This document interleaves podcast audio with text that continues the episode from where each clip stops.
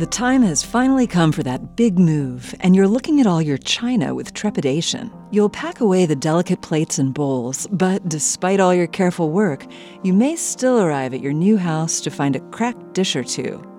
All pottery is breakable, but the white, fine grained body of china, also called porcelain, is very delicate, much more so than earthenware. Chinese potters first made porcelain over 1400 years ago by mixing ground feldspar with a white china clay called kaolin.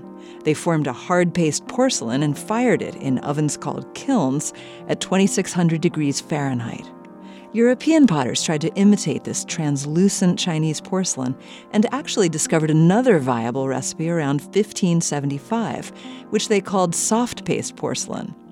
It was similar in appearance to the original. Unfortunately, the addition of glass to the formula made it more liable to chip, yet it was still popular for around 250 years.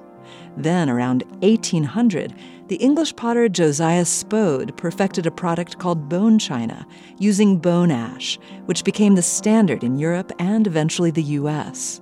Porcelain may be covered with a glaze, giving it a glass like surface and sealing the vessel so it's easier to clean. This is typical of bone china, but not for hard paste porcelain. Potters often paint over the glaze after it's sealed and then reheat the painted body at a lower temperature. This adheres the colors and makes the enamel. The stable, heat resistant element cobalt gives us the iconic blue that many potters use on porcelain. Most porcelain in American cupboards today includes hues of cobalt blue intermixed with other colors.